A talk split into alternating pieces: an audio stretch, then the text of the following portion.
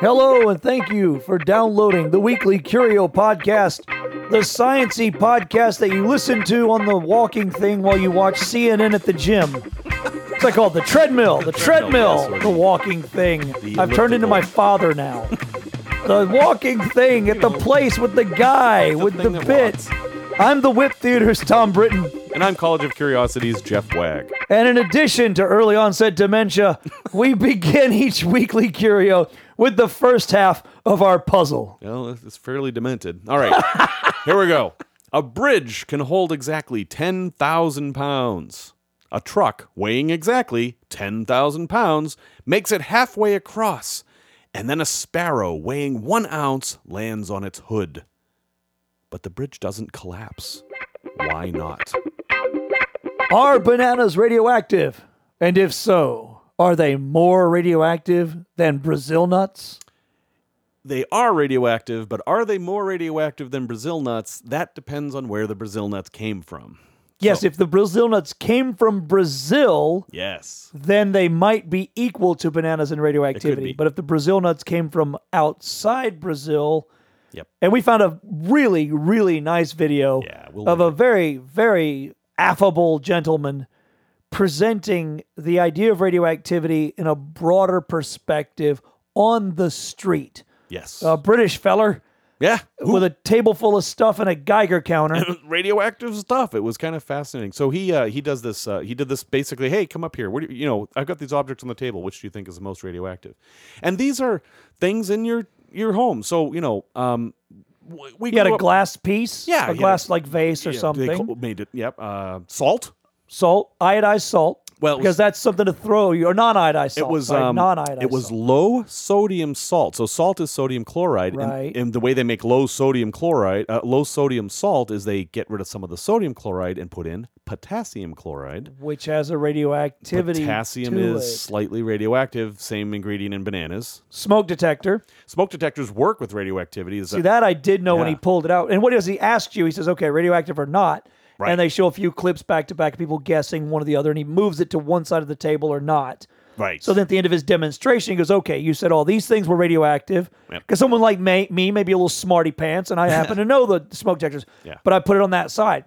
Then he goes through with his Geiger counter and explains not only is this low sodium salt radioactive, as mm-hmm. is this banana, but he explains briefly why. Yep. And the one that's in a smoke detector can't even pierce paper. right. Those radioactive particles are very safe because they're housed. Yeah, if, if you take a look at your smoke detector, open it up, and you'll see a radiation symbol on there. It's um, americium 134, I think, is the isotope. But uh, yeah, it's radioactive. Whoop de doo.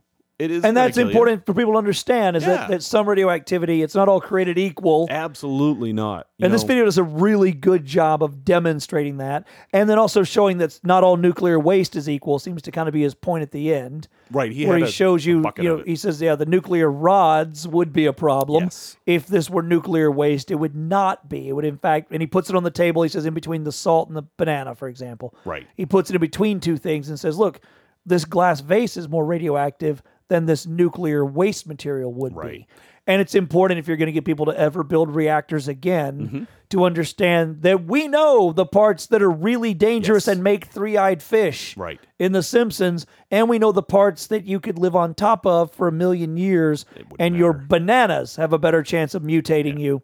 Which is It's why I eat 75 bananas a day and hope to gain claws from my hands and a mutant healing factor.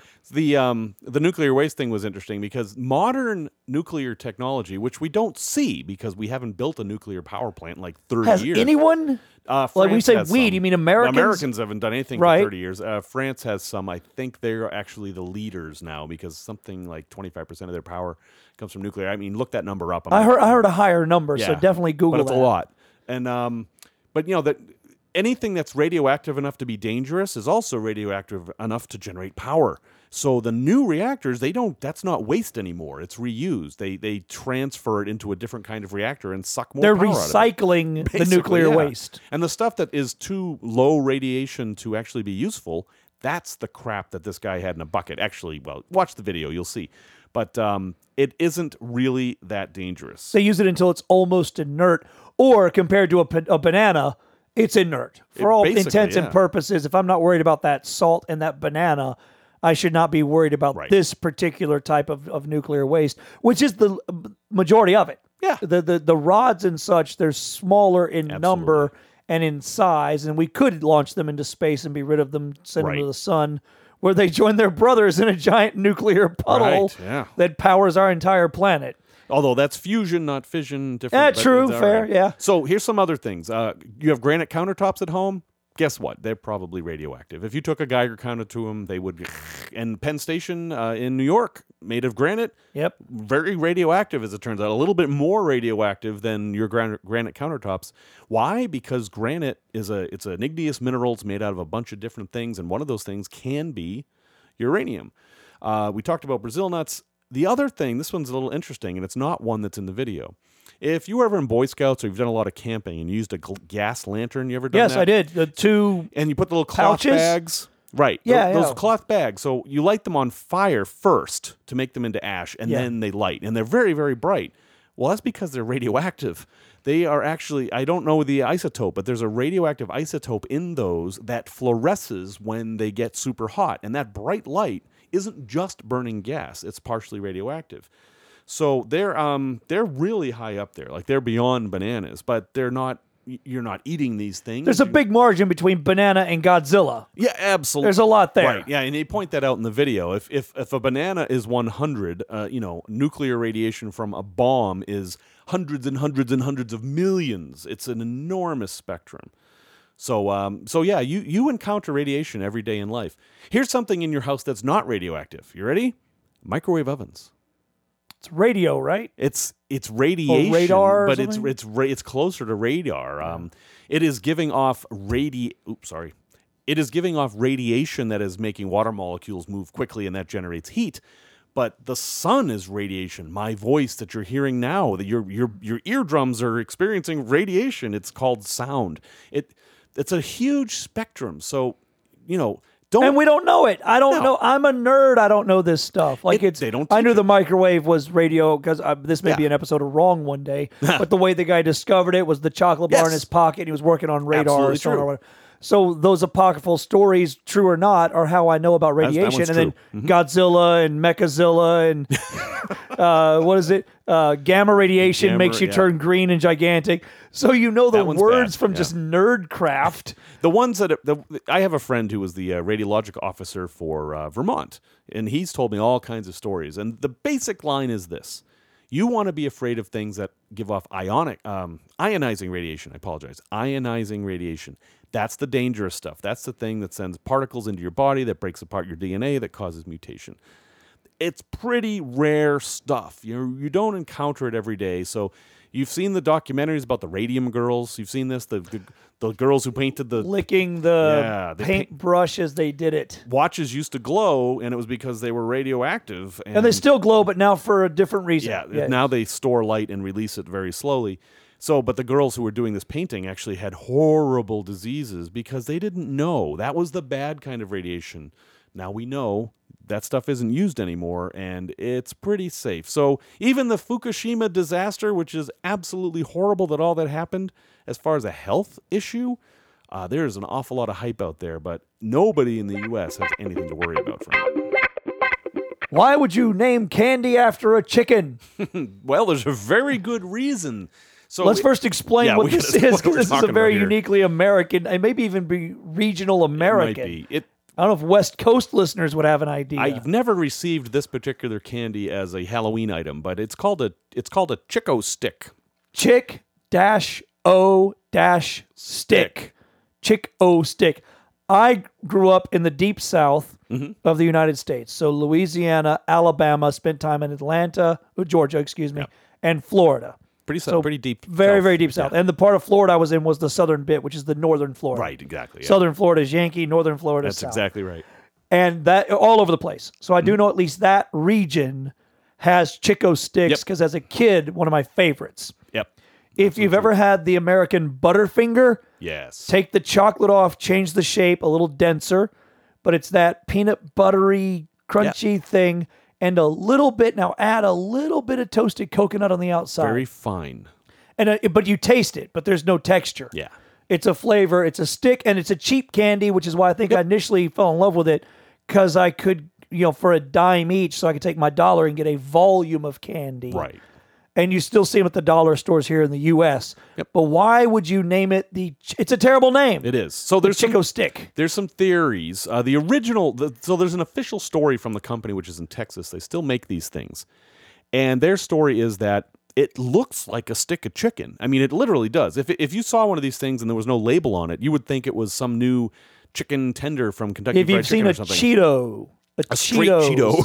it yeah, it's that color though. It's that unnatural orangish red, you would you wouldn't think this would be like a good sunset made of chemicals. Yeah, it looks it does look very chemical. Now I love these things. I'm a big fan. I do too.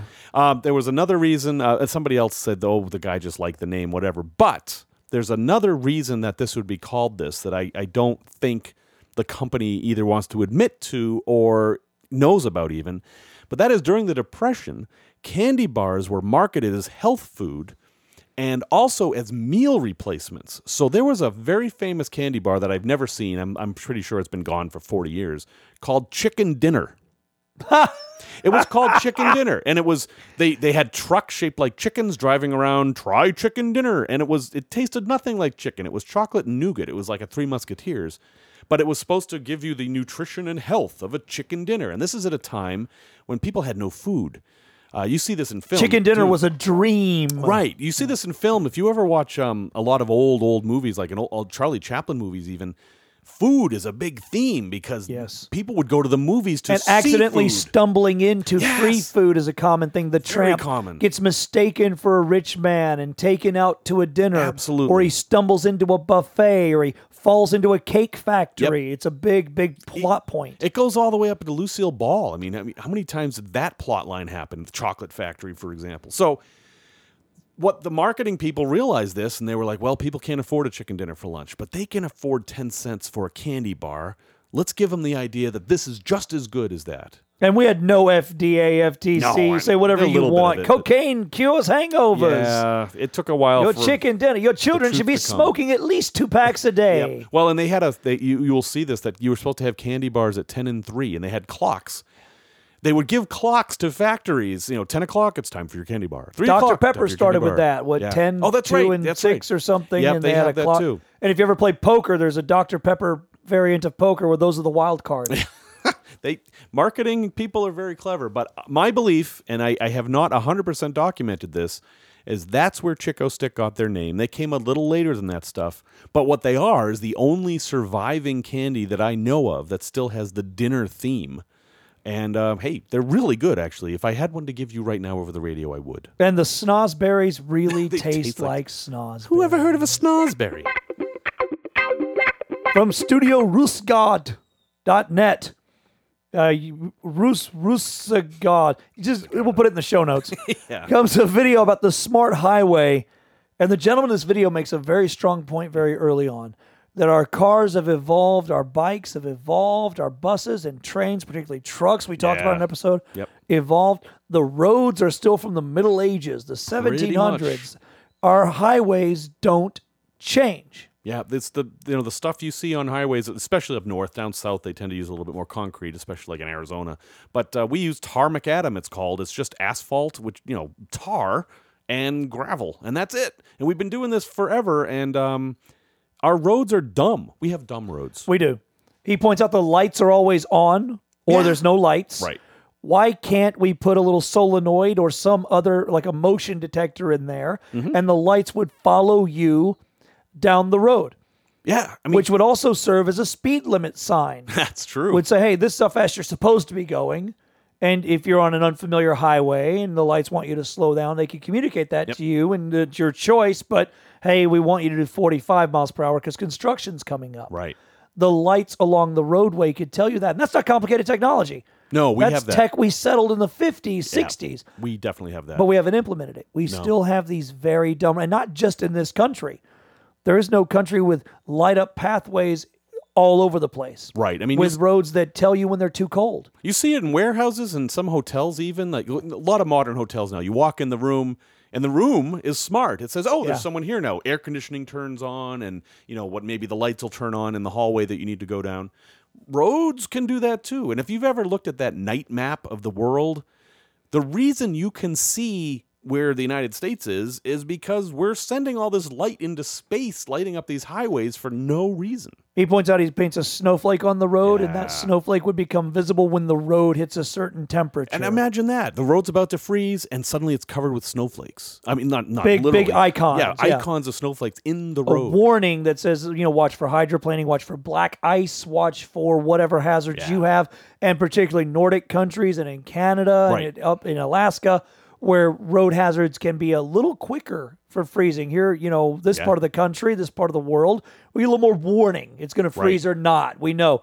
In Other parts of the world, the freezing can be much less predictable. It is, and of course, you have the bridge problem too. It can be 35 on the road and it's wet, but that bridge is at 31 and it's frozen solid. This technology could warn you and say, hey, you're driving on ice now. Don't be a jerk. And now we have something to champion because until I saw this video, I didn't think about it. Yeah. Yes, of course, I should be annoying my senator and Congress people be, to update the roads. It's true. to at least start pilot projects to see if you can spend a little money now and save a lot of money and resources for our future generations. Yeah. If lighting can be a little bit more intelligent, and honestly, adding a motion detector That's all it is. it's not that high of a bar. Nope. And it might save us money, or at least I'd like to know. I'd like a study to come out and says actually turns out, nah, I didn't save any money. Yeah, you do the studies, of course. Now, you know, our, our roads in this country, like actually in many countries, are, are falling apart. I mean, American infrastructure is horrible right now. And we talked about that synthetic concrete a few episodes ago. Yep. So my thought is they're going to be rebuilding the roads anyway. Let's not do what we've been doing for the last hundred Or let's years. at least have a better take a plan. Right. So yeah, next time you annoy your congressperson, your senator, annoy them about the roads as well, or at least get them working towards. Surely universities out there have grants on the table Yep. that they would love funding for. And you're not just wasting money here. I really do think in the long run we can save our grandkids money because we know our right. grandparents and great grandparents are the ones who put the roads on the roads up yeah, that we enjoy today. Yeah, absolutely. If you haven't heard of Phineas Gage, I can't imagine. You haven't uh, taken psychology. You haven't taken biology. That must be it. You either went to a trade school or you haven't gone to or didn't go to college yet. But I think I heard about him in high school because I didn't take any real psych classes at all. I think I heard about him I think I did. as too. a curiosity, as a trivia piece. yeah. If you don't know the story, I'll do a short version because I, I do believe almost everyone's heard mm-hmm. this. A railroad worker who was a foreman, part of his job was to put dynamite into holes or to put gunpowder into holes, and he used a rod to do it, an iron rod. Picture an iron walking stick. Yeah. It's large too. When I saw the photos, I didn't realize how big it was.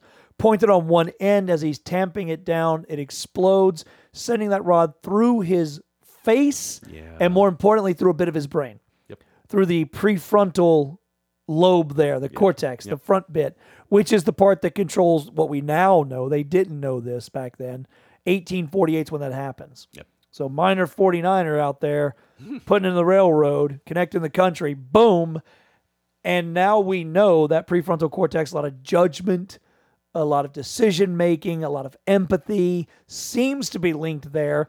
And because he supposedly changed as a person, Yeah, that was the big thing. After this incident happened, he became a different person. This is the the legend. Uh, 182. Good Yeah. with money becomes bad with money. So not a slight slip.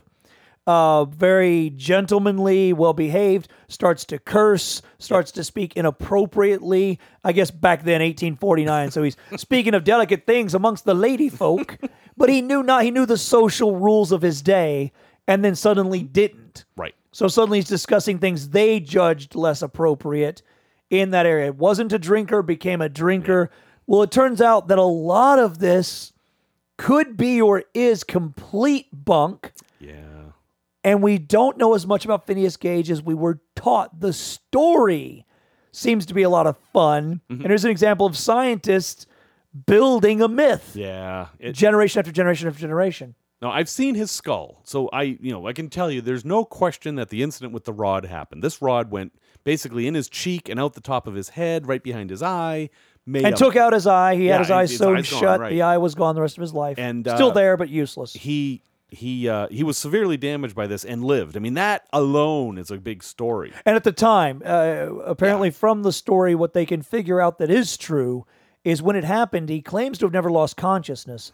And witnesses on the scene verified that. And there's enough of that story laying around where it seems that's true. Though at this point, I'm questioning everything Yeah. about the guy. he was awake. They put him on the buggy. They took him a mile and a half down the road. He was conscious, With brain sitting up, and bone and uh, bone coming out of a hole in the top of his head, and a left eye that's blind, blood everywhere. Sits in the waiting room waiting for the doctor to arrive. Doctor comes over and even makes a deadpan joke. He says, "Here's business enough for you." yeah. Put Quite funny. together. They clean out the bone. Now he gets a fungal infection and starts. But during the procedure, he was awake and, cognizant. When his family arrived, he recognized them, which is huge. And it, looking at this, I he lost a couple teeth too, and I'm thinking that's Yep. probably where most of the pain was. There's no, there's no, you Yeah. don't feel pain in your brain, fortunately, and your scalp even I wouldn't think would be too much, but but I can so I can imagine him just sitting there with his whole, I just his head's hanging out of its head. I just and then he and then so he lost a bit of brain matter there. Remarkable that it didn't seem to be important at the time. Yeah, well, we got he had all the faculties you would imagine. However, then he got an infection, yes, fungal infection, that took out a lot of brain. Yep. As they cleaned that wound, he started uh, hallucinating. He started having seizures. He started panicking. yeah. and- Our cleaning a wound and their cleaning a wound, very different things. Different. This is yeah, the doctor went theory. in both sides like Chinese finger cuffs to clean the wound, and who knows how much hand washing was involved None. between cleanings. 1849, you do what you got to do.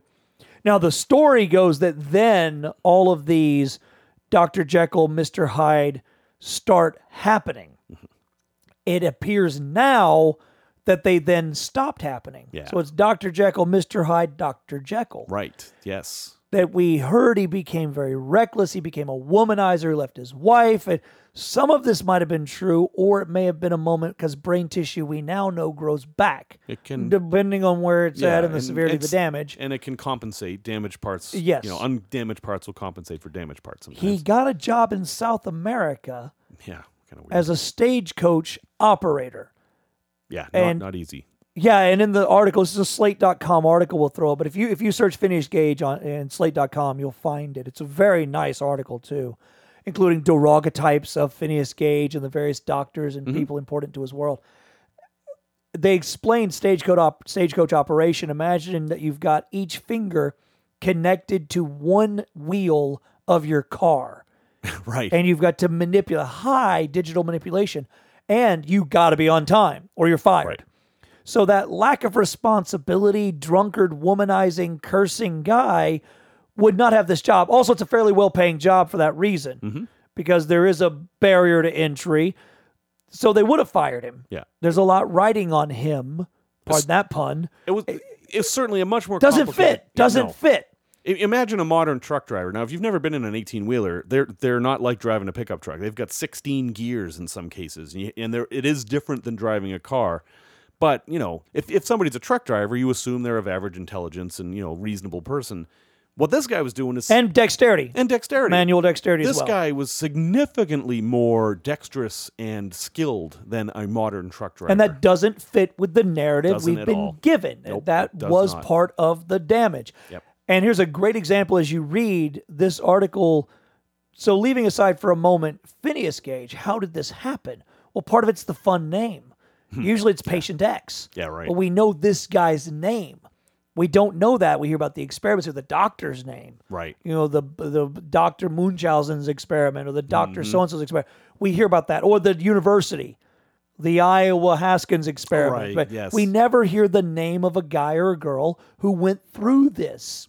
Phineas Gage is fun to say. I remember the name from I don't remember tenth grade. Yeah. Oh, yeah. 41 years old. Why would I remember that? I remember who I dated in high school. Why would I remember Mm-hmm. this guy's name? So it's part of it is that it's a good base for Apocrypha. Right. It's a good base for BS to be built on. Then you've got traumatic brain injury, and then Dr. Jekyll and Mr. Hyde happens. He leaves his wife. It's a great He's story. hard drinking. It's a great movie. Yep. it. Unfortunately, it's not a movie. It's supposed to be a lesson in how the brain works, and it might not have ever happened. Well, but but the impact of it did happen. This this incident happened at just the right time for modern medicine to start examining this, and it was the this was the beginning of true brain science, where people started to get the idea. Oh, the brain does things that are important, and different parts will do different things. And because they believed the legend of this story, people started doing studies about other people with brain injuries, and that was the basis for us having our modern map of parts of the brain and what they Well, do. it's the same way chemistry comes from alchemist, alchemy. Absolutely. You know, it, there's no reason you can't start at a base of of woo, a, a base Sure. of, of BS, and and just move away from it over the years. Unfortunately, sometimes it travels with you further Right. than it probably should have. A good story is hard to kill, but uh, we're that's why we're here. You know, we will kill your good stories for you if we can. Our continuing series, our only continuing series, called Wrong, Things About Which We Were Incorrect. Someone the other day, and I mean four or maybe five days ago, told this as fact, and I hadn't read it recently enough, so I just sort of nodded.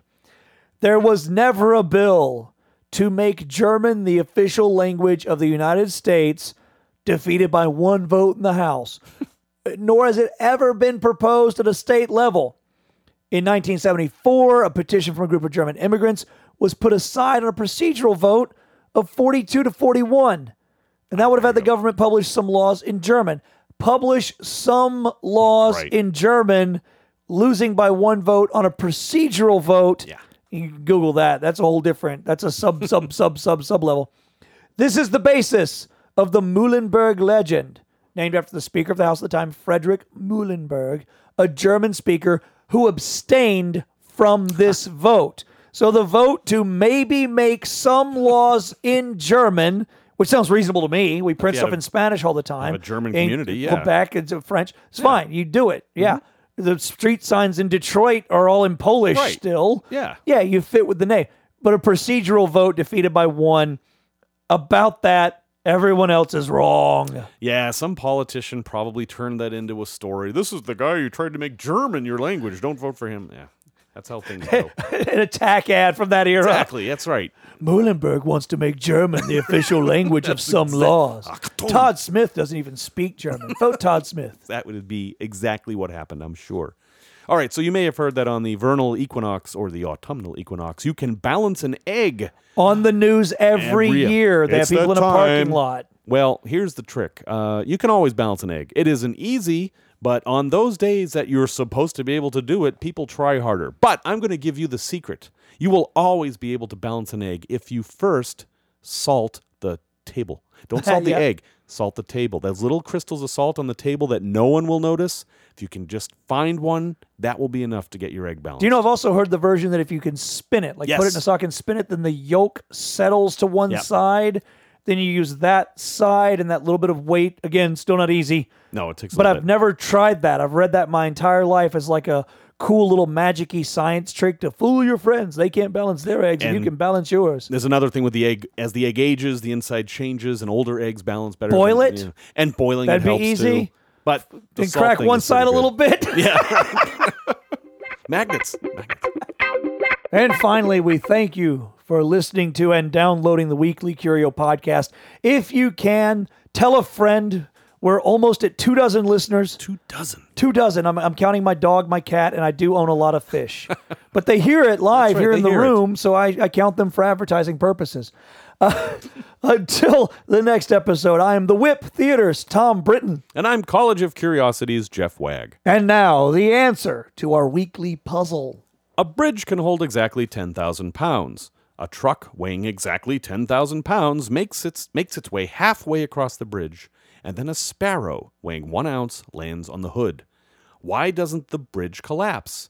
The answer is the truck burned over an ounce's worth of gas to get to the middle of the bridge, thus compensating for the weight of the sparrow.